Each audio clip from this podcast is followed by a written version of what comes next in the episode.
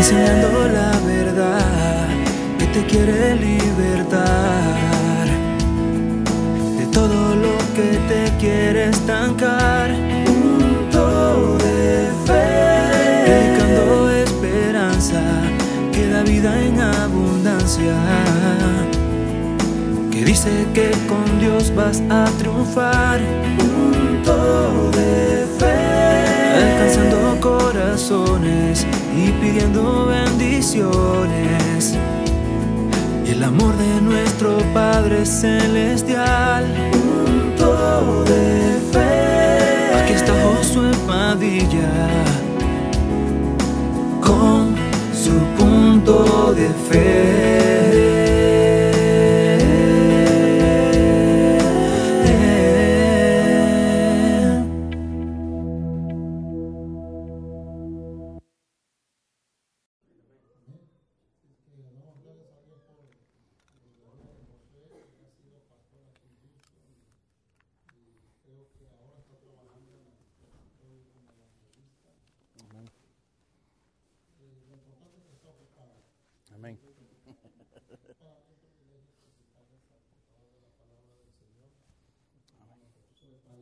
Amén. Gracias, hermano. Gracias, hermano. Dios me lo bendiga. Gracias. Gracias. Dios les bendiga, hermanos, esta noche. Es un placer estar una vez más con ustedes después de ya eh, un tiempecito. La primera vez que estuve aquí en este lugar, creo que fue cuando me quedé en su casa, ¿verdad? Comimos pupusas y hace, ya hace un poquito más, creo yo, creo que más de diez años.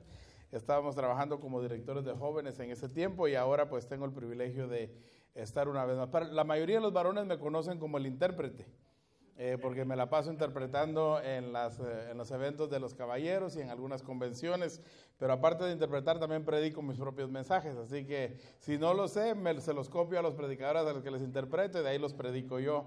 Y no me dan lo que les dan a ellos, pero por lo menos los predico.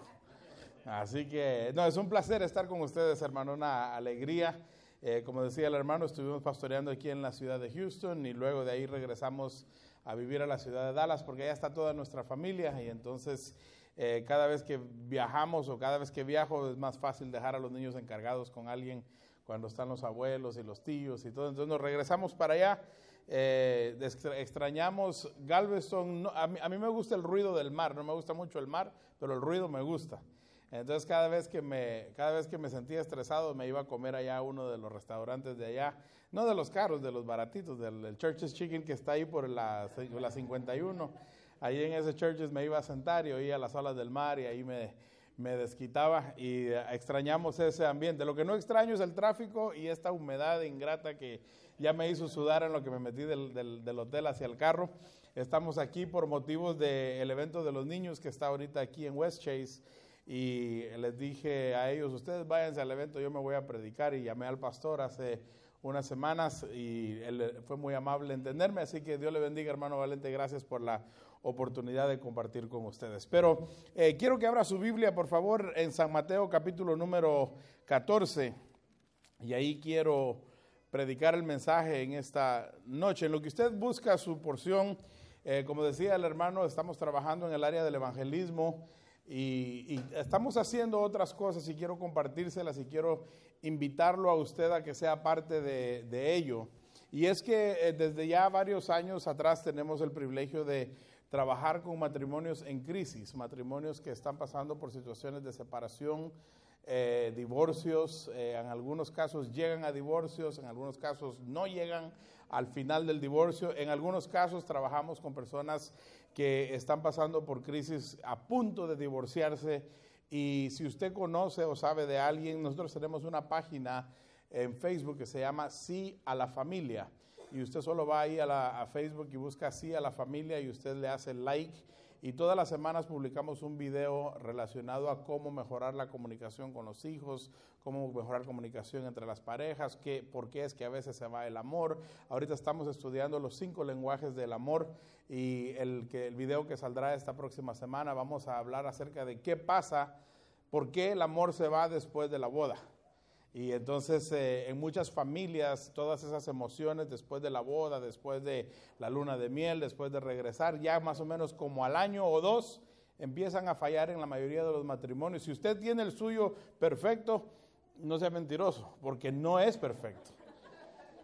Entonces, eh, yo solo lo que le quiero decir es, todos pasamos por crisis. Algunos lo pasan a los dos años, otros los pasan a los treinta años, cuando el nido se vacía y cuando los hijos se van. Dicen, ¿y ahora por qué estamos juntos si ya no hay hijos? Y empiezan los problemas. Usted, por eso es que usted ve personas que ya cuando los hijos se van a la universidad, ahora de repente ya no se aman y se divorcian. Hemos trabajado con parejas que por la, las dificultades de no poder tener hijos, se sienten como que no completaron lo que Dios quería y deciden divorciarse. Usted, como le digo, como usted lo tiene perfecto, usted no sabe lo que pasa en otros lugares. Pero lo que le quiero decir es, queremos invitarlo, gracias hermana, a que usted sea parte con nosotros compartiendo la página. Si usted sabe de alguna familia, de alguna persona, de algún matrimonio que esté pasando por una situación difícil, solamente refiéralos a nuestra página, se llama Sí a la Familia. Solamente búsquelo así, si no, facebook.com diagonal Sí a la Familia. Y ahí usted lo puede encontrar y usted puede ver esos videos. Y, y le recomiendo, si usted no tiene problemas ahorita, vaya y aprenda algo, porque así cuando le pegue el dedo en la puerta, usted ya sabe cómo gritar, ¿verdad? Entonces, esa es una invitación. Ahora, ¿cómo más ustedes nos pueden ayudar? Eh, pues por lógica, entre el, entre el trabajo que hacemos, el Señor nos ha permitido grabar eh, varios de nuestros mensajes, muchos de nuestros mensajes, pero solo cargo conmigo ocho. Eh, me dijo un hermano un día, ¿cuáles son los meros buenos? Le dije, estos, le dije, los malos no se venden. Entonces le dije, estos son los meros buenos. Así que de estos son selectos, eh, le quiero dar, dar eh, tengo diferentes, tengo uno que se llama El Gozo de la Vida del Hombre. Esta es eh, la, las bodas de Caná de Galilea y cómo eh, cuando se acabó el vino se acabó el gozo, y este es evangelístico. En este el Señor nos permitió predicarlo en una campaña eh, de tres días, predicamos tres mensajes y este fue uno de los mensajes, y el Señor nos dio veintitrés almas en esa campaña de tres días a través de ello. Así que ese se llama El Gozo de la Vida del Hombre. Tengo este que se llama Nuestro Refugio es el Dios de Jacob, Salmo cuarenta y seis. Este otro es para todos, pero con un enfoque muy fuerte en los varones, se llama Hombres de Compromiso, y habla de tres hombres, tres padres de la Biblia que tuvieron que tomar una decisión en cuanto a sus familias. Se lo recomiendo. Si usted tiene un esposo bien portado, cómprele ese. Eh, y tengo este otro que se llama Naamán, general pero leproso. Este también está dirigido hacia los hombres. Eh, habla acerca de cómo Naamán por fuera se miraba que lo, todo lo tenía bajo orden, pero por dentro se estaba muriendo con una lepra que lo estaba matando, y cómo Dios lo sanó. Tengo este otro que se llama Si quieres puedes limpiarme, el hombre leproso que se presenta delante de Jesús. Este de aquí, este rojo, lo tengo en sobre rojo porque se llama Gracia en tiempos de emergencia. Esto es para aquellas, si usted está pasando por una situación donde Dios necesita intervenir inmediatamente en una situación. Es la historia de Josafat cuando tienen que presentarse a la guerra y no tienen tiempo ni para contar armas ni para contar ejército, y el Señor les dice, no es vuestra la guerra sino de Dios. En ese, y luego uno que se llama Me voy a pescar, y este es cuando Pedro se lleva a los discípulos y dice, yo no sé de ustedes, pero yo me regreso a pescar, y cómo Dios los encuentra en el mar de Tiberias. Y por último, este es uno en inglés Eh, que se llama All You Need to Do Is Be Still, basado en Éxodo capítulo catorce, cuando el Señor les dice, estad quietos, eh, yo pelearé por vosotros, cuando están frente al mar. Estos eh, C Ds los vendo normalmente, y déjeme decirle esto, le digo vendo porque hay un intercambio entre C Ds y dinero, pero realmente los no tienen precio. Pero como hago todo el otro trabajo de los matrimonios completamente gratis, toda la consejería por teléfono en persona que hago, lo hago completamente gratis, porque cuando una persona está pasando por un divorcio es muy difícil que tenga dinero. Entonces lo hacemos completamente gratis. Con esto logramos sufragar los gastos de eso. Si usted tuviera bien ayudarnos en esta noche para poder continuar ese, aunque usted no me ayude, yo lo voy a continuar, pero si quisiera ayudarnos, eh, tengo estos C Ds, traigo ocho diferentes y los estoy vendiendo, o normalmente los damos a tres por veinte, tres C Ds por veinte, es más barato que los de música. Sé que los de música se venden más, pero no es el C D, sino lo que hace usted al apoyarnos al hacer este trabajo. Si usted tiene bien, valen tres por veinte, pero si usted se los lleva a todos, se los dejo en cuarenta y cinco, en cuarenta dólares todos. Así que si me hiciera usted el favor de ayudarnos con esto para continuar este ministerio, yo le agradezco. eh, básicamente bajan a cinco dólares si usted lo, si los compra todos, entonces ocho por cinco, cuarenta, y si no, pues lléveselos a tres por veinte, puede escoger usted los tres que se quiera llevar y yo sé que serán de bendición para su vida. Traje una cantidad limitada porque no traía mucho espacio, pero así que si usted tiene bien hacerlo, usted estaría apoyando nuestro ministerio. Los biles de mi casa se pagan con el trabajo de mi esposa, esto es para el ministerio. Entonces, todos los biles de mi casa ya están pagados, gracias a Dios, por el trabajo de mi esposa, renta, teléfono, eh, todo lo demás. Esto es para que nosotros podamos continuar haciendo el ministerio. Así que si usted tiene a bien ayudarnos, se lo agradeceremos con todo nuestro corazón. Y una cosa muy curiosa, y déjeme decírselo con todo mi corazón, las personas que, que, que les ministramos y más necesitan nuestra ayuda, nos llaman de veras a cualquier hora, a veces cuando están deprimidos a las dos de la mañana, hay gente que llegan a puntos a veces de suicidio por la desesperación, nos llaman a medianoche, nos tenemos que levantar, contestamos el teléfono y en algunos casos los los matrimonios se arreglan y en algunos casos eh, las personas deciden buscar otra opción, pero lo curioso de todo es que muy pocos de ellos regresan a dar las gracias por la ayuda. Entonces, cuando los buscamos para decirles ahora ayúdennos ustedes a nosotros para ayudar a otros, se les olvida lo que uno hizo por ellos y no responden. Entonces, yo lo que ando buscando son compañeros que nos ayuden a continuar el trabajo que estamos haciendo, pero para no poder tener yo que llegar al punto de decirle a la gente, sabe que ya no le puedo ayudar. Entonces, si ustedes nos hicieran favor en ayudarnos en eso, eh, yo sé que no es algo donde ustedes verdaderamente vean un fruto para ustedes, pero es un fruto para el reino y, y nos ayuda a mantener a muchas parejas de cometer aún actos de adulterio en su desesperación de desquitarse por lo que les hicieron o pasar por cosas. De veras les digo, si tuviera tiempo para contarles historias, se me acabaría el tiempo, pero eh, si usted tiene a bien ayudarnos con eso, todos por cuarenta se los doy eh, de esa manera y usted nos ayudaría para poder continuar con este ministerio. Amén. Se acabaron los anuncios y se acabó el tiempo, así que vamos a despedir. Nos dejamos. Vamos a, a predicar esta palabra. Váyase ahí al capítulo, al versículo número trece de Mateo catorce, y dice la palabra del Señor: oyéndolo Jesús se apartó de ahí en una barca, en un lugar desierto y apartado. Y cuando la gente lo oyó, ¿lo oyó qué? Lo oyó orando. Le siguió a pie desde las ciudades. Y saliendo Jesús vio una gran multitud. Y note bien lo que dice, tuvo compasión de ellos. Y sanó a los que de ellos estaban enfermos. Y cuando anochecía se acercaron a él sus discípulos, diciendo, el lugar es desierto y la hora ya pasada. Despide a la multitud para que vayan por las aldeas y compren de comer. Jesús les dijo, no tienen por qué irse, dadles vosotros de comer. Y ellos dijeron, no tenemos aquí sino cinco panes y dos peces. Y él les dijo, traédmelos acá. Entonces mandó a la gente a recostarse sobre la hierba y tomando los cinco panes y los dos peces y levantando los ojos al cielo bendijo y partió y dio los panes a los discípulos y los discípulos a la multitud. Y este es el milagro. Y comieron todos y se saciaron y recogieron lo que sobró de los pedazos, doce cestas llenas. Y los que comieron fueron como cinco mil hombres, sin contar las mujeres y los niños.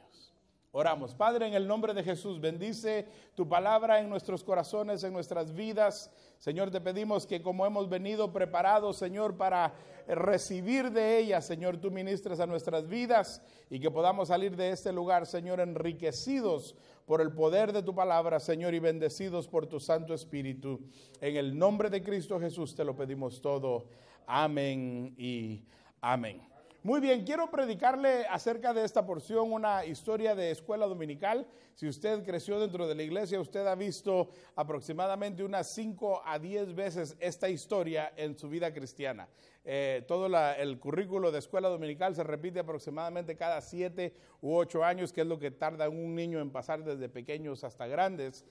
Y si usted ha ido a algunos eventos de misiones, esta porción se lee en algunas ocasiones. Hoy el hermano hablaba acerca del departamento de evangelismo. Yo no creo que hayan casualidades. Yo creo que Dios está en este lugar para hablar a nuestras vidas.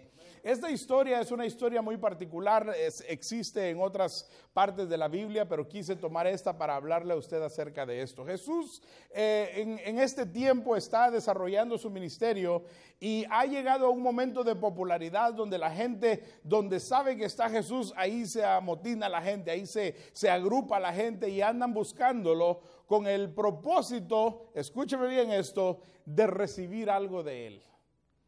No todos son cristianos, no todos son discípulos y definitivamente no todos son apóstoles, pero hay un montón de gente, así como cuando usted va a una quinceañera o a una boda, que no todos son familia, pero todos comen.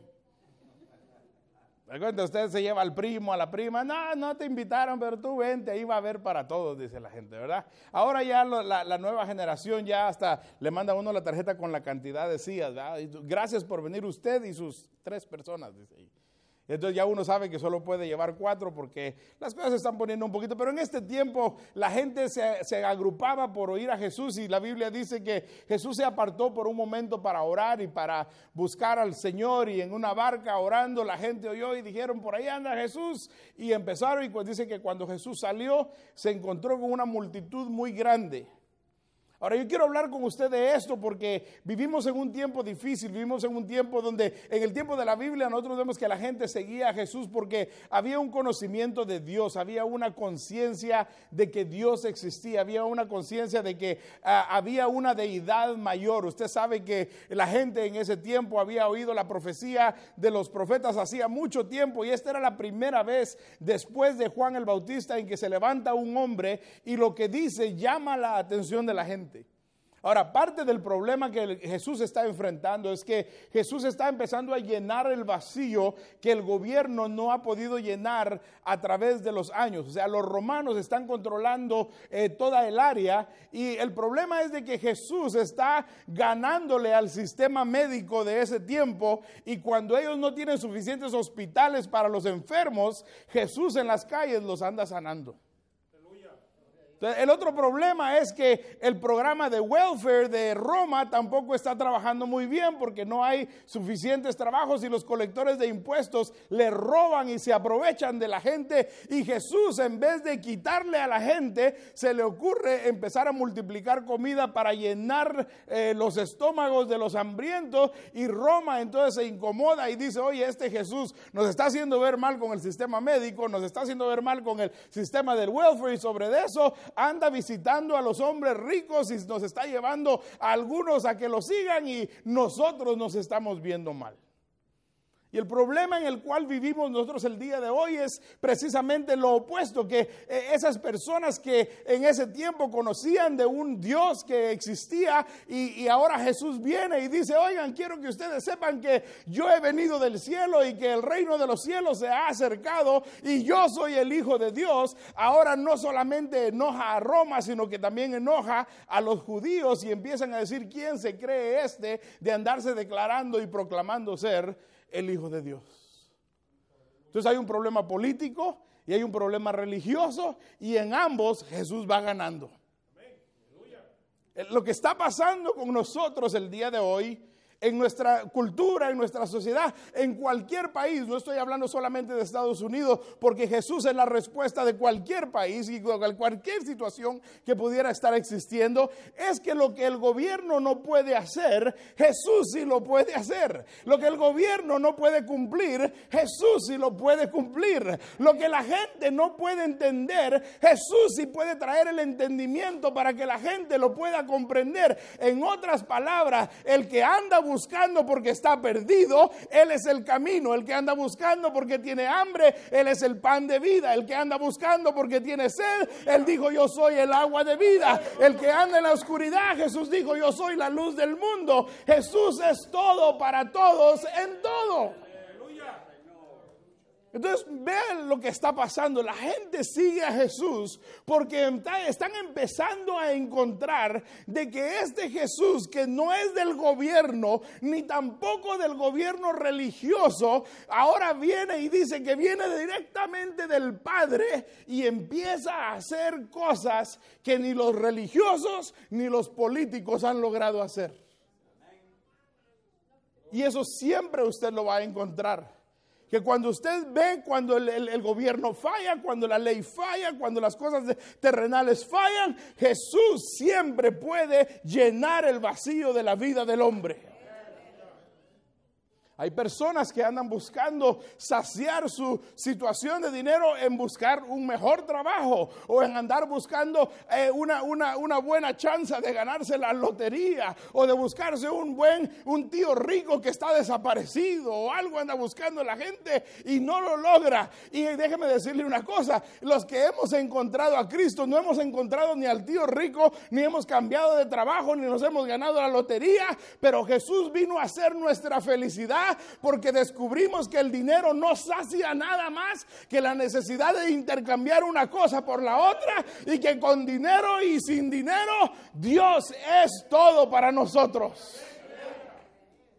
Hay personas que lo andan buscando en la fama, hay otras personas que lo andan buscando de diferentes maneras. Y yo quiero decirle que en este tiempo la gente decía, bueno, cuando voy a Roma tengo que hacer una línea por semanas para que me atiendan. Si voy con el Sanedrín judío, ellos solamente me interpretan la ley a su conveniencia. Pero Jesús sacia mi hambre, Jesús cambia mi semblante, Jesús es algo que agrada a mi oído, Jesús es alguien que yo quiero escuchar. Entonces, cuando Jesús empieza a llenar eso en la vida del hombre, en la política y la religión se enojan y se molestan, y Jesús dice, ¿por qué se enojan conmigo si yo solamente les vine a hacer bien?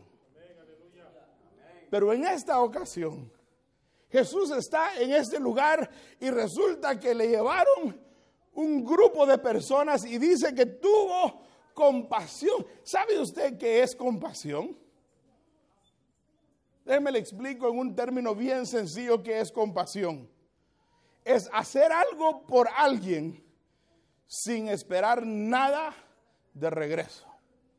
Eso es compasión. O sea, Jesús dijo, esta gente no me puede pagar lo que yo voy a hacer por ellos. Esta gente no puede devolverme nada de lo que yo puedo hacer en este momento. Pero la compasión me mueve tanto que voy a hacer por ellos algo que sé que no me van a poder pagar. Pero lo voy a hacer por quien yo soy, no por quien ellos son. ¿Me está entendiendo? O sea, Dios no lo salva a usted por lo que usted fue, sino a pesar de lo que usted fue. O sea, Dios no lo salvó a usted por borracho, sino a pesar de ser borracho. Dios no lo salvó a usted por mujeriego, sino a pesar de ser mujeriego. Dios no lo salvó a usted por ser mentiroso y tramposo en el trabajo, sino a pesar de que era mentiroso y tramposo en el trabajo, Dios lo salvó. Dios no lo salvó a usted porque tenía tres mujeres y dejó dos allá. Dios lo salvó a usted porque a pesar de que antes tenía tres mujeres y dejó dos allá, Dios vino a cambiar su vida. O sea, fue la compasión fue la que lo movió. Vio su condición perdido, vio su condición doliente, vio su condición enferma y dijo, sé que no me puedes pagar nunca lo que puedo hacer por ti, pero te lo voy a hacer. La Biblia dice que no fuimos nosotros los que lo amamos a Él, sino que Él nos amó a nosotros primero. Y dice que mientras todavía estábamos muertos en nuestros delitos y pecados, Cristo murió por nosotros. Él no dijo, voy a ir a esperar que crean en, en mi hijo. Él no dijo, voy a esperar que crean en el unigénito del Padre. No dijo, aunque no crean en Él, yo lo voy a enviar. Porque de tal manera amó Dios al mundo, que dio a su único hijo para que todo aquel que en Él cree no se pierda, mas tenga vida eterna. Es decir, él no dijo que deje su pecado y luego envío a mi hijo, que el mundo se arregle y luego después enviamos a Jesús. No, él dijo, lo vamos a enviar ahora. Cuando están porquería de pecado, los más fuertes, ahí los vamos a mandar. Y el que crea en él va a ser salvo. El que lo rechace será condenado. Pero va a haber una opción. Ya no va a ser muerte de pecado, sino va a ser que el que crea en el unigénito del Padre será salvo. Entonces Jesús viene a cumplir este propósito, pero antes de morir tuvo compasión de la multitud y dice, les voy a sanar a sus enfermos. Yo no sé cuánto tiempo se tardó, la Biblia no dice cuánto tiempo se tardó, pero lo que dice aquí es que cuando salió, vio una gran multitud y tuvo compasión de ellos. Me le hago esta pregunta porque este mensaje no tiene ningún propósito si yo no lo confronto a usted con su realidad. ¿Cuándo fue la última vez que usted sintió compasión por un pecador? ¿Cuándo fue la última vez que usted vio a un indigente abajo de un puente y sintió compasión? Usted dijo, este hombre no me puede pagar lo que yo puedo hacer por él, pero lo voy a hacer. ¿Cuándo fue la última vez que usted se subió al autobús de, de aquí de la ciudad y usted transitó con aquellos pobres y con aquellas personas que no tienen tres carros en su casa como usted los tiene, y se sentó con ellos y platicó y escuchó su historia y les dijo, ¿sabe qué? Hay algo que yo puedo hacer por usted. ¿Cuándo fue la última vez que usted tomó un momento para hablar con alguien que usted sabe que no es de su clase? ¿Cuándo fue la última vez que usted se fue a la vecindad de donde usted vivía cuando llegó a este país? ¿Cuándo fue la última vez que se fue a meter a los apartamentos donde usted hoy ahora, ay Dios mío, eso no? Pero se le olvida que de ahí salió. ¿Cuándo fue la última vez que puso su carro a la disposición del reino de Dios? Y que se le olvida que usted pagaba para que lo llevaran al trabajo, que le vendían los turnos de trabajo porque usted no tenía papeles cuando llegó. Y ahora usted tiene su trabajo, y ahora usted tiene su casa, y ahora usted ve al pobre y al necesitado y dice, ay, esa gente. Y se le olvida que esa gente antes era usted. ¿No fue la última vez que usted tuvo ojos de compasión? Y dijo, wow, yo me acuerdo cuando llegué a la iglesia, veníamos destruidos, estábamos a punto de, de dejarnos, veníamos porque mi, mi esposo era un borracho. Ahora mi esposo por lo menos viene todos los domingos, y ahora miro yo a otra mujer pasando por lo mismo y le digo, ay, déjelo porque ese hombre no se lo merece.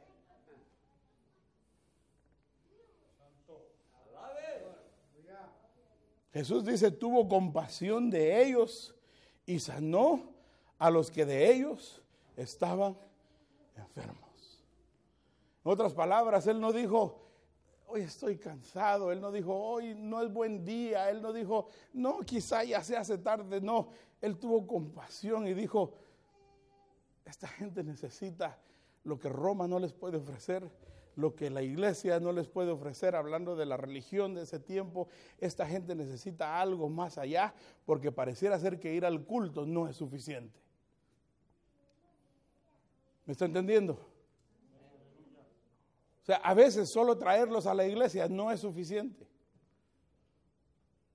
El hermano Dennis Maguire le hablaba a los varones en el, en el campamento de caballeros y nos decía, ¿por qué no vas con un hombre y le dices, mira, aquí te voy a recortar la yarda? Y le corta la yarda, y luego la otra semana le corta la yarda y le riega la yarda, y el otro la otra semana va y le corta la yarda, le riega la yarda y le echa fertilizante. Y ya cuando el Señor le diga, ¿y por qué usted hace eso? Usted dígale, mire, es que necesito un favor. ¿Cuál es ese? Venga conmigo a la iglesia. ¿Le puede decir que no? No, porque usted ya ha hecho tanto por ellos sin esperar nada a cambio, que cuando usted le diga, acompáñeme a un evento de varones, acompáñeme a un evento de la iglesia, él va a decir, ¿cómo le voy a decir yo que no a este hombre si ya me cortó la yarda, me la fertilizó y me la regó? Bueno, no que la haya regado, sino que la regó de agua. Ahora, si la regó, arréglele la yarda también, para los mexicanos, porque los guatemaltecos no la regamos, ¿no?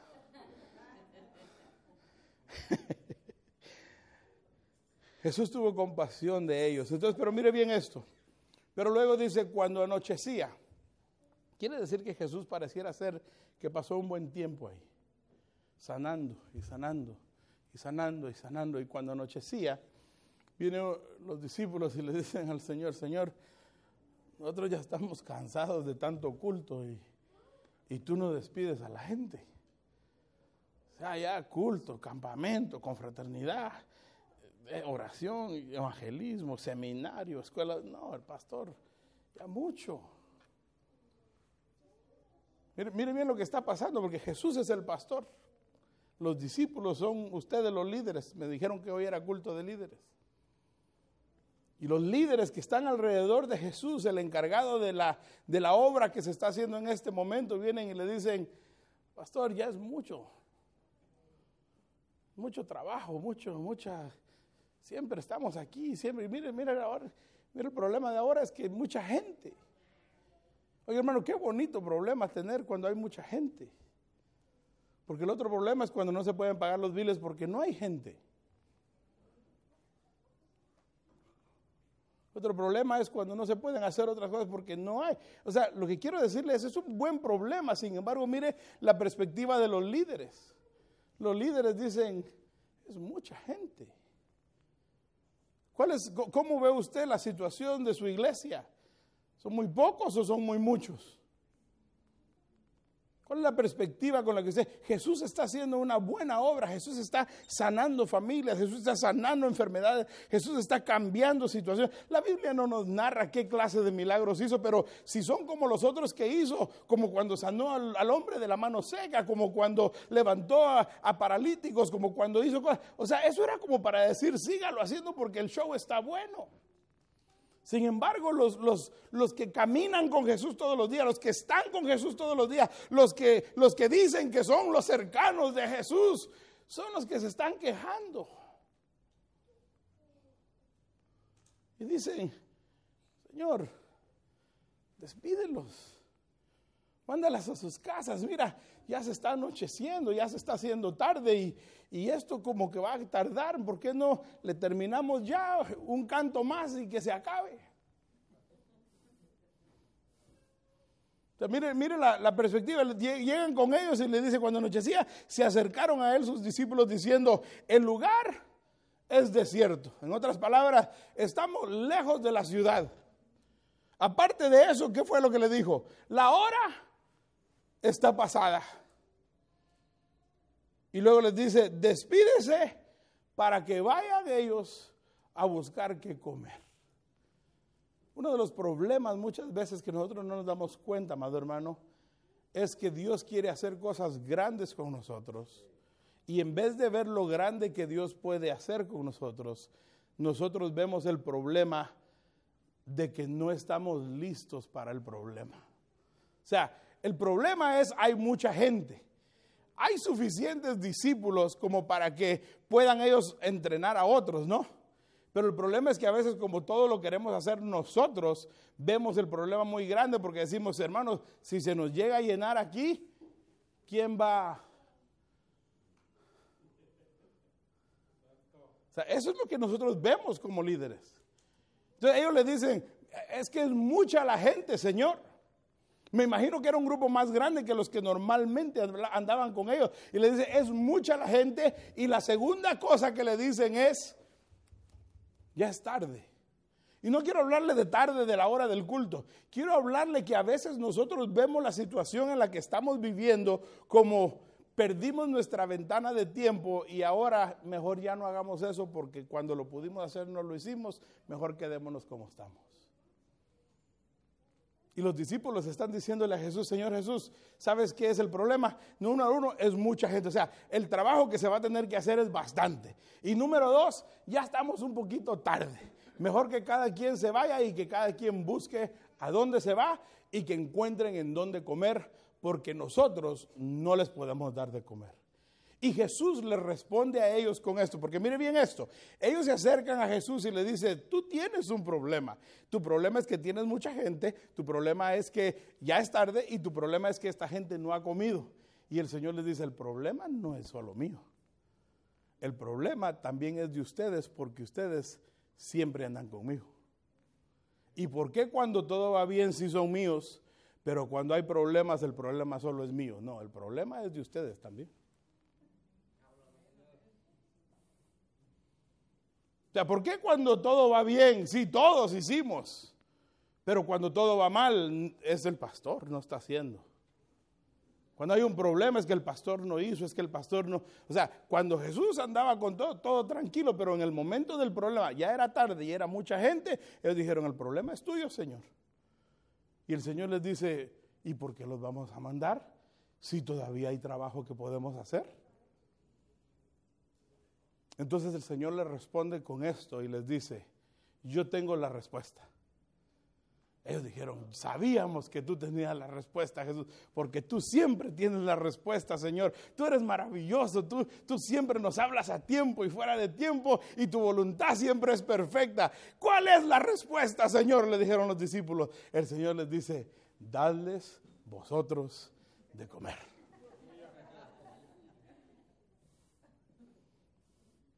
Oh, oh.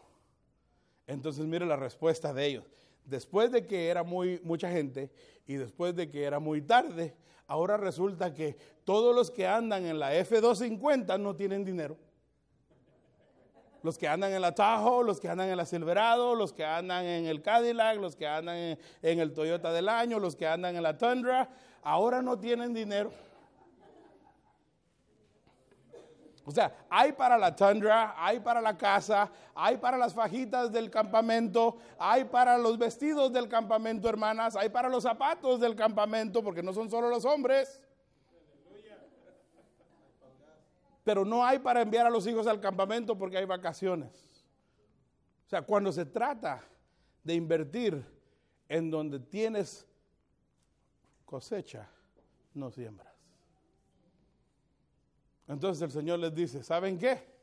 Ustedes me siguen a mí y ustedes dicen, yo soy apóstol de Jesús, escogido, después de que oró al Padre y Él dijo, tú, tú, tú, tú, vengan conmigo. Entonces, si quieren la posición, también adquieran la responsabilidad. Denles ustedes de comer.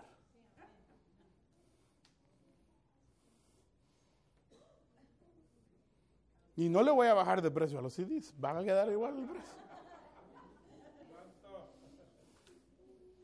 Es más, quizás les suba, nada. O sea, les dice, si ustedes quieren adquirir conmigo este reino, atiendan al reino. Si ustedes quieren caminar conmigo este reino, sírvanle al reino. No rechacen la responsabilidad del reino, porque el reino viene con responsabilidad y solo los valientes lo arrebatan.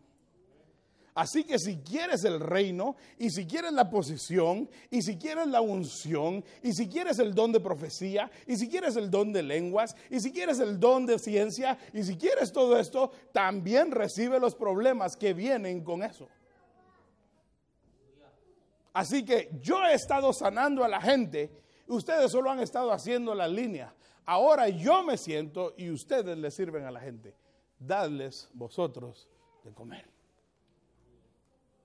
Y Jesús los pone en una escuela de aquellas donde el seminario es en la mañana y en la tarde salimos a las calles. Así los pone el Señor. Sería una buena táctica. Haga un seminario y de ahí, de, a, antes del lonche, vámonos para afuera. El que regrese, loncha. El que no regrese, no loncha. ¿Verdad? Sería bueno, ¿no? Pero mire lo que hace Jesús. Entonces les dice, denles usted. Entonces ellos dicen, ¿y qué vamos a hacer? En otra porción dice, ni siquiera doscientos denarios nos daría suficiente para darle de comer a esta gente, aproximadamente el salario de uno o dos años. Y dicen ellos, es que es tanta la gente, cinco mil hombres, sin contar a las mujeres y los niños, casi quince mil personas, porque no eran hispanos, si no hubieran sido como veinticinco mil. Si hubieran sido hispanos, imagínate, cuatro hijos por familia, papá, mamá, hijo, se llevó a los sobrinos y luego vienen, no, hombre, eso hubiera sido veinte mil personas. Aproximadamente, este año ganó en el Día del Padre un hermano que, que había tenido diecinueve hijos. Y le preguntó un, un hermano allá gritando desde atrás, ¿y está viva la mujer? Dijo así nada más. Y me dice, casi la mata, diecinueve hijos tuvo el hermano. Pero mire bien lo que le quiero decir. Entonces viene el Señor y les dice, el problema no es solamente mío, el problema es de todos. Así que este, ustedes lo resuelven. Entonces se van a buscar. Y se encuentran a un niño dormido, así como él, mira. Y miran que en su, no, no, no, la Biblia no lo dice así, pero en su canastita tenía unos panes y unos peces. Entonces les dice, ¿sabes qué, niño? ¿Tú viniste aquí a ver a Jesús? Sí, fíjate que Jesús necesita tus peces y tus panes. Entonces el niño le dice, ok, si necesita los peces y los panes, a que se, llévenselos, y se los llevan a Jesús. Pero yo quiero que usted vea esto, porque con esto termino. Cuando los discípulos llegan a Jesús, ellos no llegan con una solución, ellos siguen llegando con un problema, porque le dicen, no les dice, mira, tenemos panes y peces, sino que le dice, lo único que tenemos, en otras palabras es, no nos va a alcanzar. O sea, te lo traemos, pero ya sabemos que venimos para perder. Porque la única solución que nosotros te pudimos encontrar en esta situación es unos panes y unos peces. Pero esto no alcanza para lo que vemos. ¿Qué ve usted? ¿Ve un potencial o ve un problema? ¿Qué ve usted? ¿Una oportunidad o una, un obstáculo? ¿Qué ve usted cuando Dios le dice, hazte responsable? Si agarraste a los varones, no solo los critiques, edifícalos. Si agarraste a las damas, no solamente hagas días de spa, trabaja con ellas también en su alma.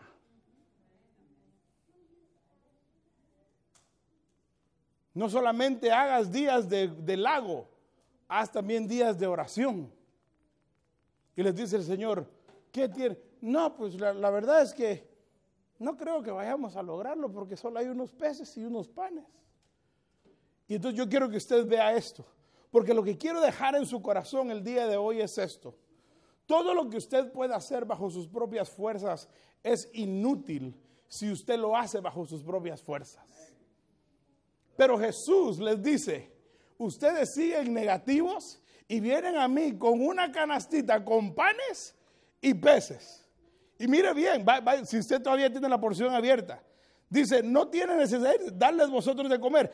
Ellos le dijeron, no tenemos aquí sino cinco panes y dos peces. Yo no sé si el niño estaba solo o si andaba con su mamá o con algún familiar, pero pareciera ser que nadie preparó lonche y solo una mamá le dijo, mijo, por si te da hambre, aquí está tu peanut butter and jelly sandwich, si lo contemporizamos para hoy. Y le dijo, llévate estos panes, llévate estos peces por si te da hambre. Y resulta que sin saber el niño, porque mire bien, siempre miramos el milagro del niño, pero no miramos el milagro de, la, de esta situación. Ellos vienen y le dicen, Señor, tenemos aquí cinco panes y dos peces. No alcanzan ni para nosotros, ni para ti. Bueno, quizá para ti sí, pero para los discípulos no. Y entonces el Señor les dice, ¿qué les contesta? Les dice, tráiganmelos para acá.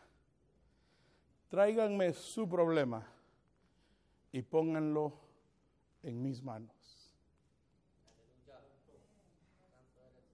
Yo quiero que usted agarre en este momento a su familia, a su matrimonio, a su enfermedad, a su hijo, que usted cree que no se salva, que usted cree que no cambia, que usted cree que no hay sanidad para eso, que usted cree que no hay dinero para ello, y que tome eso como símbolo y escuche la voz de Dios en esta noche, que le dice, lo que tú has hecho no te ha funcionado, lo que tú has tratado no ha dado resultado. Tú vienes con una mentalidad de que no se puede y que no va a pasar. Pero lo único que yo te estoy pidiendo hoy es, traédmelo acá. En otras palabras, ponlo en mis manos. ¿Cuál es su problema? ¿Cuál es su imposible? ¿Cuál es su problema como líder de la iglesia? ¿Qué es lo que usted no cree que puede funcionar? ¿Qué es esa idea que Dios ha puesto en su corazón que le ha dado vergüenza proponerla? ¿Qué es ese sueño que usted ha tenido que usted dice, cuando lo cuente se van a reír de mí? Y que hoy el Señor le dice, ¿sabes qué? ¿Por qué no me traes lo poco que tú tienes y lo pones en mis manos y déjame mostrarte lo que yo puedo hacer? En ese momento, el problema de los discípulos se convierte en un problema de Jesús. Jesús dice, dame tu problema, dame tu flaqueza, dame tu duda, dame tu dolor, dame tu angustia, dame tu decepción, dame tus lágrimas, ponlo en mis manos. Ya hiciste lo que tú pudiste hacer, ya fuiste y encontraste unos panes y unos peces, pero no puedes hacer nada con el problema que tienes enfrente. La única manera de resolver ese problema es tráemelo a mí.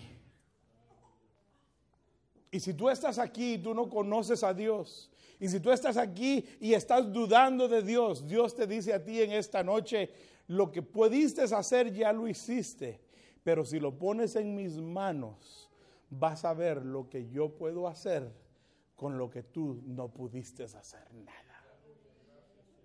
Y yo, yo no sé si los discípulos eran como usted, pero si eran como yo, como que se acercaron a Jesús con su canastita y voltearon a ver al niño y se lo vamos a dar a Jesús y lo pone en sus manos, escúcheme bien esto, y Jesús los toma y mire lo que dice la Biblia que hizo Jesús.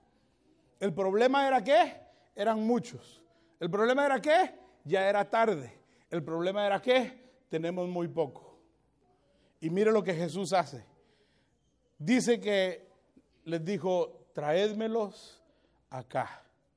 Entonces mandó a la gente a recostarse sobre la hierba y tomando los cinco panes y los dos peces y levantando los ojos al cielo, bendijo y partió y dio. Note bien esto, bendijo, partió y dio. Bendijo, partió y dio. Repítalo, bendijo, partió y dio. Y Dios bendijo lo que pusieron en sus manos, partió lo que pusieron en sus manos y dio lo que pusieron en sus manos.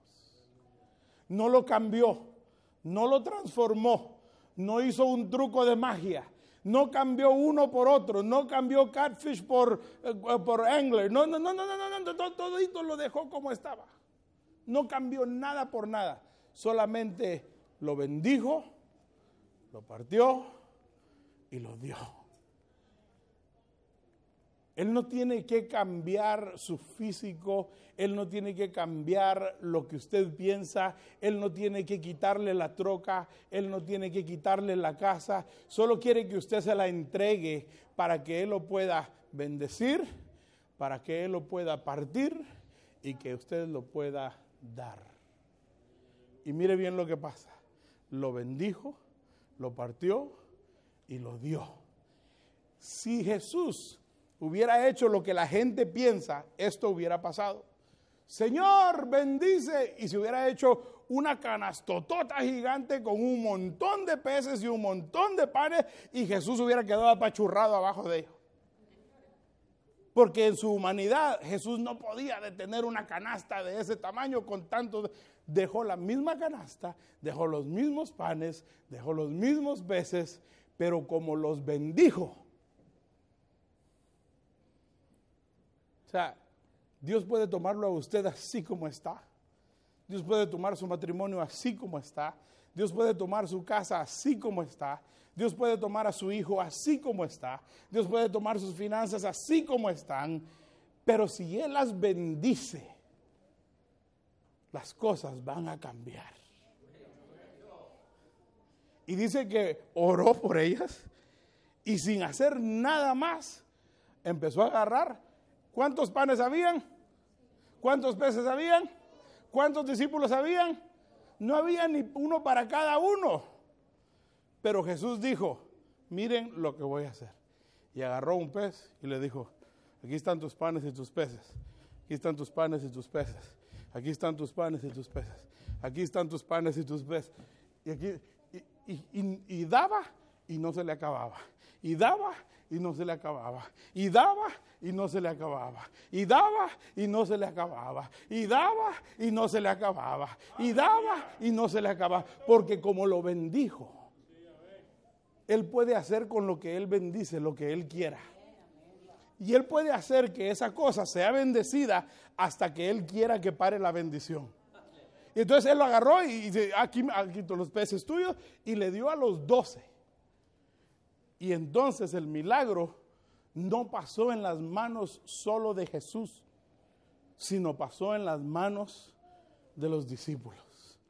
Escúcheme bien esto, porque este es el punto de fe de este mensaje. Porque es fácil recibir la bendición de Dios y tomarla y decir, ¡wow! Pero otra cosa es tomar la bendición de Dios y ahora obedecer su voz cuando Él te dice, ahora ve y repártelo. Aleluya. Porque tuvo que haber cambiado tu perspectiva del momento de la entrega de los peces al momento de la bendición de los peces, y cuando Dios pone en tus manos la nueva bendición, tus ojos tienen que ver el nuevo campo. Entonces ya después de eso, los discípulos han de haber dicho, pero aquí ¿qué pasó? ¿Cómo es eso que de cinco panes y dos peces sacó para todos nosotros doce y ahora nos dice, vayan y repártanlo ustedes? Entonces ese es el momento donde los discípulos ya ahora con eso tienen que tomar la decisión y decir, bueno, si lo hizo conmigo, lo puede hacer a través de mí. Entonces, no sé cómo lo va a hacer, pero tengo que creer que lo va a hacer, porque es pues la fe, la certeza de algo que se espera y la seguridad de algo que no se ve. Entonces, los discípulos tienen ahora, no sé cuánto le dio a cada uno, pero lo cierto es que tienen pe- pe- pases, peces y panes en las manos, y ahora el Señor les dice, vayan y repartan. Entonces ahora ellos tienen que empezar a caminar en fe y tienen que ir al grupo de cinco mil, sin contar hombres y mujeres, que Jesús ya los apartó en grupos de cincuenta, y ahora vienen ellos y les dice, Señor, ¿quiere pan y pez? Y Él les dice, pues claro, tengo hambre, entonces le voy a dar pan. Y entonces empiezan a repartir. Los peces no se multiplicaron en las manos de ellos, se multiplicaron en las manos de la gente. Los peces se multiplicaron en el momento de la repartición. O sea, hay bendiciones que Dios nos da, pero como nosotros las guardamos aquí y guardamos para mañana y para pasado, Dios dice, yo quería hacer algo más grande, pero como eres un agarrado, ya no lo voy a poder hacer. Tacaño, dicen en otros lugares, codo. Jesús dice, toma lo que te di y repártelo, porque si lo repartes, vas a ver más de lo que ya viste, y vas a dar más de lo que ya diste, y vas a ver cosas que no has visto, pero mientras lo retienes en tus manos no va a pasar nada, sino que es hasta que lo empieces a repartir que vas a ver la bendición.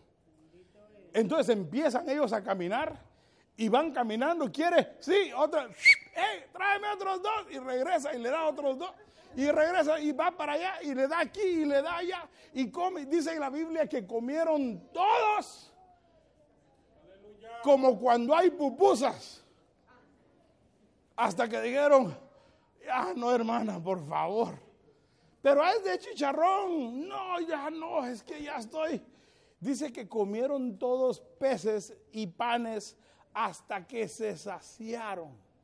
Porque cuando Dios da, Él no da con limitaciones. Él dice que agrega, agrega bendición a las cosas que nosotros le traemos. Y cuando usted le trae al Señor su tiempo, su dinero, su talento, su vida, y usted dice, Señor, esta vida no sirve para nada, pero la pongo en tus manos. Aleluya. Ni mi mujer cree en mí, Señor. Pero en tus manos yo puedo ser alguien. Mis hijos ya no obedecen a mis reyes. Pero si yo me meto en tus manos y tú me bendices y tú multiplicas para mí bendición, yo puedo repartir a otros y bendecir a otros y llenar las manos de otros y hacer lo que no me imaginaba, porque cuando tú bendices, tú multiplicas y luego tú también vas para quedar más y para dar más y para dar más. Y dice la palabra del Señor que comieron todos hasta que se saciaron, y cuando ya todos habían terminado y ya el sol se estaba metiendo y nadie se podía levantar, ahora Jesús les dice: oiganme muchachos, estuvo bueno el asunto, ¿verdad? Y él dice: ah, Señor, es que eso que tú hiciste estuvo maravilloso. Y les dice: ahora necesito que me hagan un último favor. ¿Qué? Le dice: vayan a recoger todo lo que sobró. Pero si cuando empezamos solo habían cinco panes y dos peces, ¿cuál sobró, Señor? Vayan a ver, y vayan a ver que ustedes solamente hicieron lo que ustedes podían. Pero los que creyeron cuando ustedes les pusieron en sus manos, y ellos creyeron y lo pusieron en las manos de otros, y esos creyeron y lo pusieron en las manos de otros, no se dieron cuenta ustedes que mientras ustedes solo hacían lo que les tocaba, yo bendije aún lo que ustedes no tocaron. Y lo bendije a través de las manos de otros. Sí, ese tío borracho que tú dices que no se salva, cuando se salve, él va a bendecir a otros. Y cuando ese tío borracho salve a su compañero borracho, ese compañero borracho va a salvar a su familia, porque lo único que tú hiciste era lo que tú te, a ti te tocaba. Pero lo que yo haga con lo que tú hiciste, eso a ti no te importa. Y yo quiero que ustedes vean que yo hice con ustedes lo que tenía que hacer, pero los que creyeron de los grupos de cincuenta que esto podía multiplicarse más, siguieron repartiendo y repartiendo y repartiendo hasta que ahora sobró. Escúcheme bien, sobró de lo que antes faltaba. Si antes faltaba dinero, ahora sobra el dinero. Si antes faltaba amor, ahora sobra el amor. Si antes faltaba evangelismo, ahora sobra evangelismo. Si antes faltaba servicio, ahora sobra el servicio. Y si antes faltaba compasión, ahora sobra la compasión. Porque yo no solo te puedo usar a ti, yo puedo usar a los que están detrás de ti. Y aunque tú no te des cuenta, lo que yo bendiga traerá abundancia para ustedes. Y resulta que ellos dicen: pues vamos a recoger. Y me imagino que se llevaron un morralito para agarrar migajas. Y al final dice la Biblia que sobraron ¿cuánto? ¿Cuántos discípulos eran? Y el Señor les dice: y no que no, y no que al principio solo cinco panes y dos peces, y ahora, no, Señor, es que tú realmente, ¿qué tienes tú, Mateo? Una cesta. ¿Y tú, Pedro? Una cesta. ¿Y tú, Felipe? Una. ¿Y tú, Bartolomé? Una cesta. ¿Y tú? Una cesta. ¿Y cuántos son? Doce. ¿Y cuántas cestas hay? Doce. ¿Y cuánto había al principio? Cinco y dos. No había ni para mí ni para ti. Sí, Señor. ¿Y ahora qué pasó? Sobró. Les dice el Señor, no se los dice, la Biblia no lo dice, pero el Señor prácticamente les dice: cuando ustedes ponen lo poquito que ustedes tienen en mis manos, yo puedo hacer que abunde. Medida buena, remecida, asentadita. Y le echamos más. Y lo volvemos a mover. No como allá por donde nosotros, donde el Señor le ponía el dedito a la varita, ¿verdad? ¿Se acuerdan que nos medían el arroz y le ponían el dedito así para que la balanza y, y le habían quitado un cuarto de libra? Nos dice el Señor: buena medida, remecida, así arregladita, y le echamos más y te vamos a dar libra completa. Y el Señor les dice a los discípulos: ustedes me llegaron a mí con solo cinco panes y dos peces, y ahora los mando a ustedes con un cesto cada uno para que no se les olvide esta. Y les dice: yo puedo bendecir lo que pongo en sus manos y puedo bendecir lo que otros reciben, porque yo soy Jehová. Yo soy Dios. Ya deja de ver tu matrimonio perdido. Ya deja de ver tu negocio perdido. Ya deja de ver tus cosas perdidas. Ya deja de ver a tus hijos perdidos nada más. Ya deja de ver tu situación perdida. Y ponlo en las manos de Dios. Y dile a Dios, Dios, solo tengo esto. Ya solo quedo yo y mis dos hijos en la iglesia. Ya solo queda mi esposa y yo en la iglesia. Ya solo quedamos dos en la casa y no nos aguantamos. ¿Alguien quiere testificar?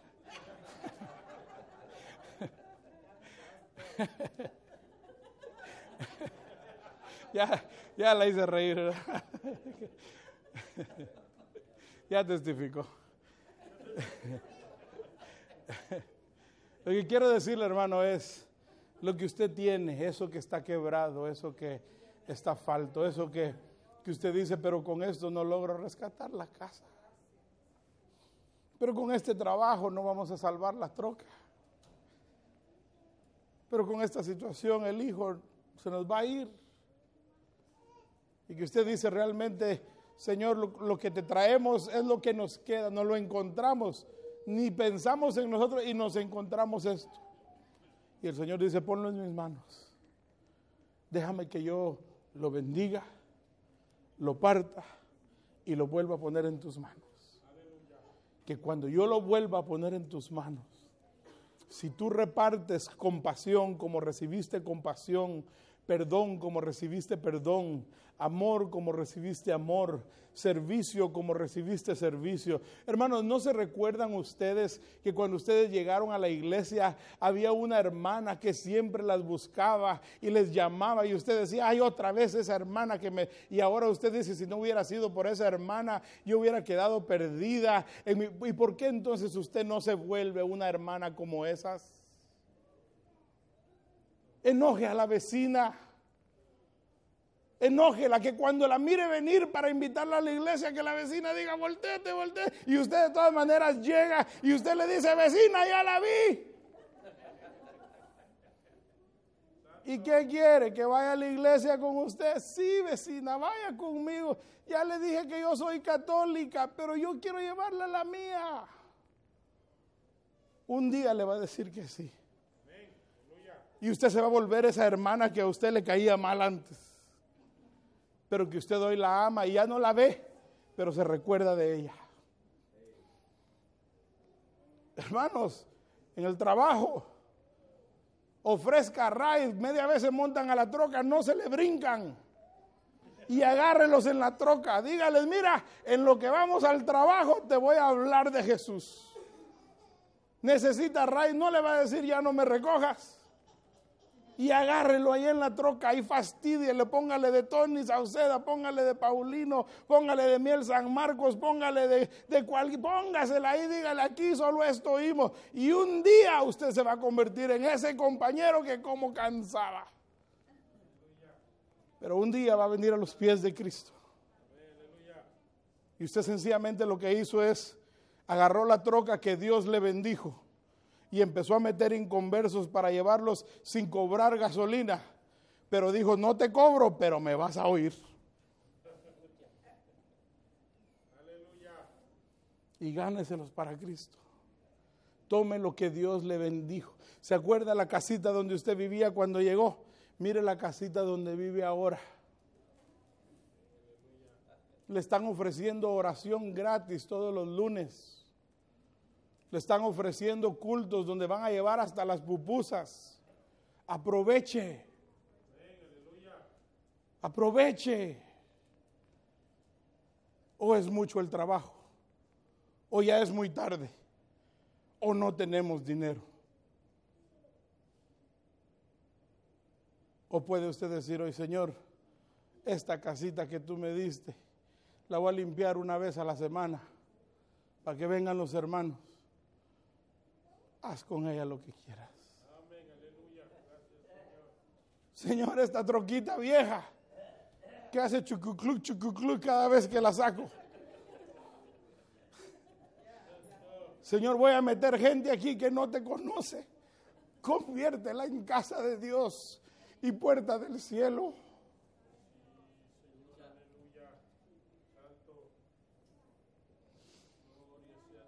Señor, este televisor de cincuenta y cinco pulgadas que hay en mi sala, lo voy a usar para poner películas cristianas.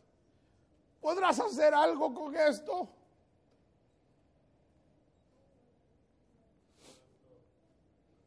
Señor, esta máquina de karaoke y este montón de pistas que tengo rato de no cantarlas, si la empiezo a usar otra vez, ¿podrás tocar el corazón de alguien?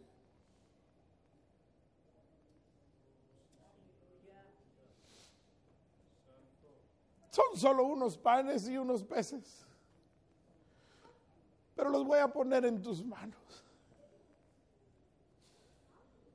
Bendícelos, pártelos y devuélvemelos para yo hacer con ellos lo que tenga que hacer.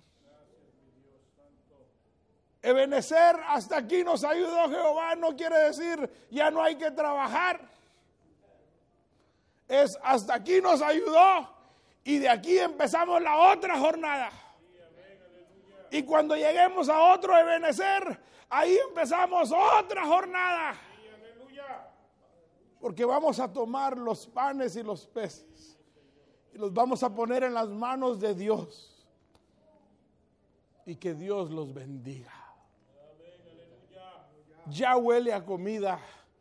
Pero yo quiero invitarlo a que usted pase al altar en esta noche.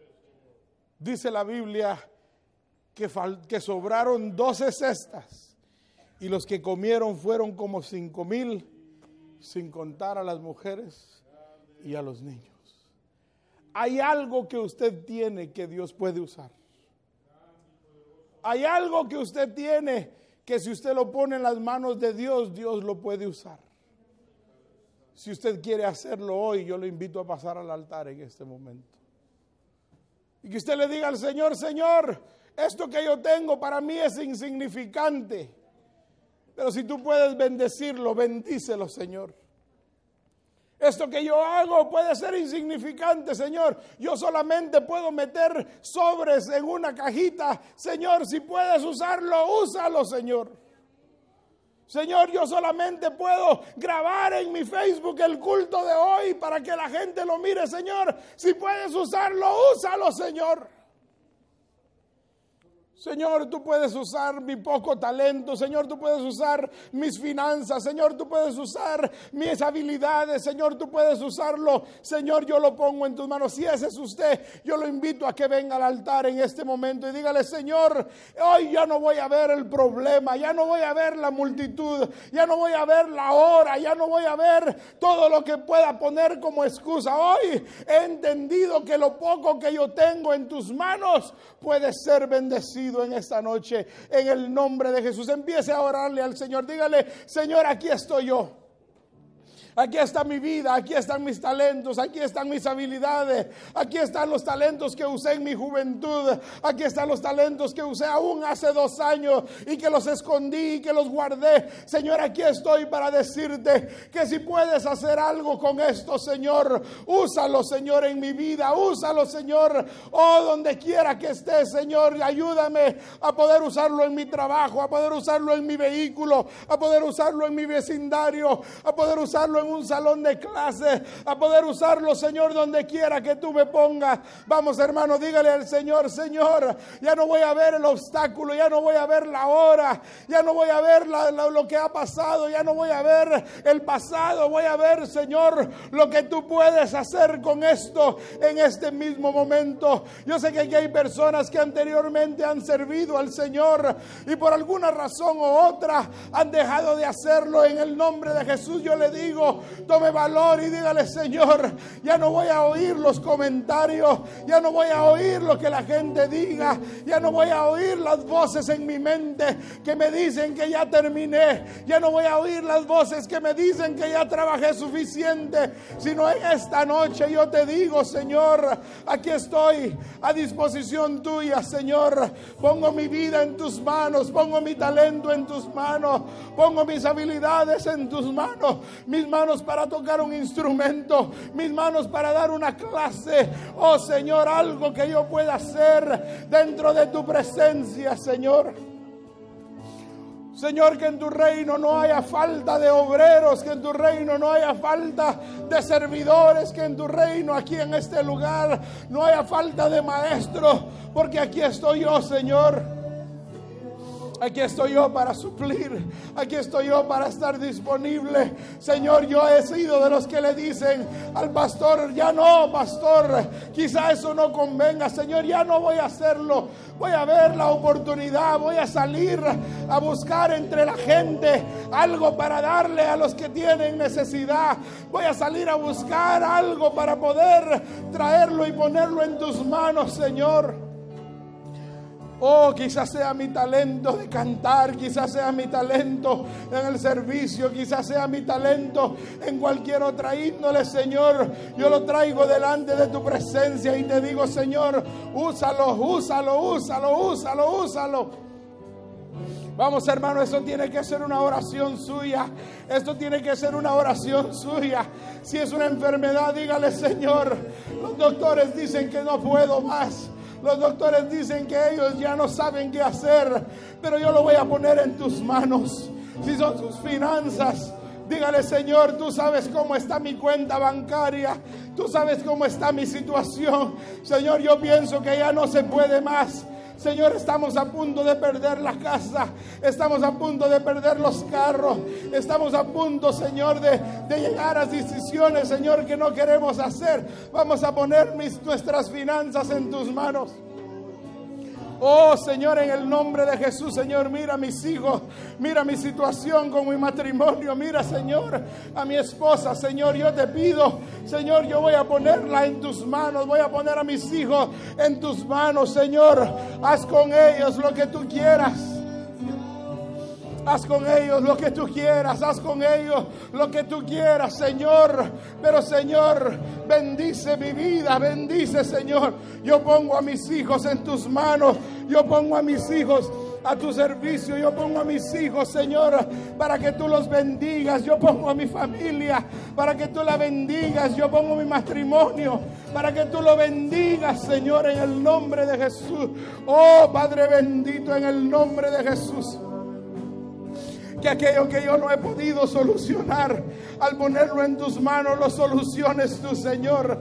Que aquello que yo no he podido cambiar, al ponerlo en tus manos, lo cambies tú, Señor. Que aquello que yo no he podido controlar, que en tus manos lo controles tú, Señor. Oh, aleluya, aleluya, aleluya, aleluya. Oh, en el nombre de Jesús.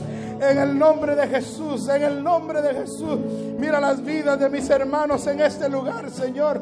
Mira las vidas de ellos, mira, Señor, sus familias, mira, Señor, sus talentos, mira, Señor, su disposición, mira, Señor, oh, cada uno de ellos en el nombre de Jesús. Y Rashanda Basikarababa, y Rashanda Basikarababa. Oh, en el nombre de Jesús, en el nombre de Jesús, en el nombre de Jesús, bendice, Señor, bendice las familias de la iglesia, bendice el liderazgo de la iglesia, bendice, Señor, los talentos de la iglesia, bendice los hogares de cada hermano, Señor, bendice sus casas, bendice, Señor, que no seamos de aquellos que decimos que no tenemos, cuando tenemos para otras cosas, que no seamos de aquellos que decimos no podemos, cuando podemos otras cosas, Señor, en el nombre de Jesús de Nazaret. Oh, Rashanda Basikarababa.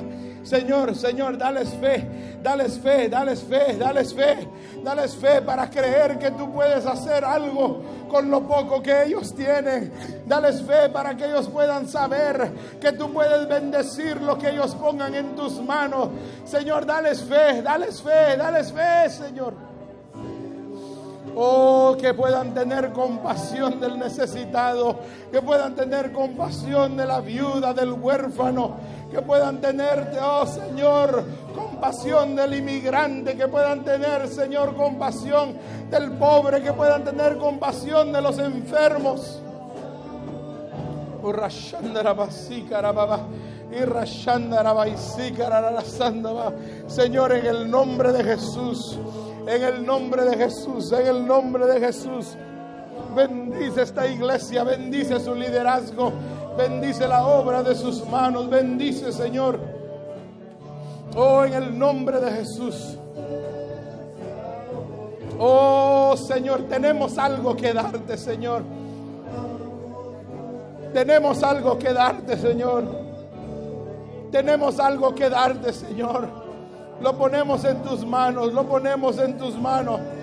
Tenemos algo que darte, Señor. Señor, y lo ponemos en tus manos para que tú lo bendigas, para que tú lo multipliques, para que tú lo pongas en nuestras manos. Oh, Rashanda Basikarababa. En el nombre de Jesús, en el nombre de Jesús, bendice, bendice esta iglesia, bendice sus miembros, bendice sus familias. Señor, que lo que tú hayas hablado a sus vidas quede guardado en sus corazones, Señor. Porque cada uno, Señor, tú le hablaste en diferente manera. Pero, Señor, yo te pido que cuando ellos puedan tomar eso, que tú pongas en sus manos, que ellos puedan bendecir a otros, y que esos bendigan a otros, y que esos bendigan a otros, y que después podamos ver que sobró, que la bendición fue más que suficiente, que la bendición no quedó falta, sino que fue más que suficiente. Y, Señor, que nunca olvidemos lo que tú has hecho en nosotros este día. Oh, Señor, en el nombre de Jesús, bendice esta iglesia, bendice sus líderes, bendice sus pastores, bendice, Señor, al resto de la congregación. Oh, y llénalos de tu espíritu, Señor. Llénalos de tu espíritu, Señor, llénalos de tu espíritu. Oh, y que podamos, Señor, ser testigos.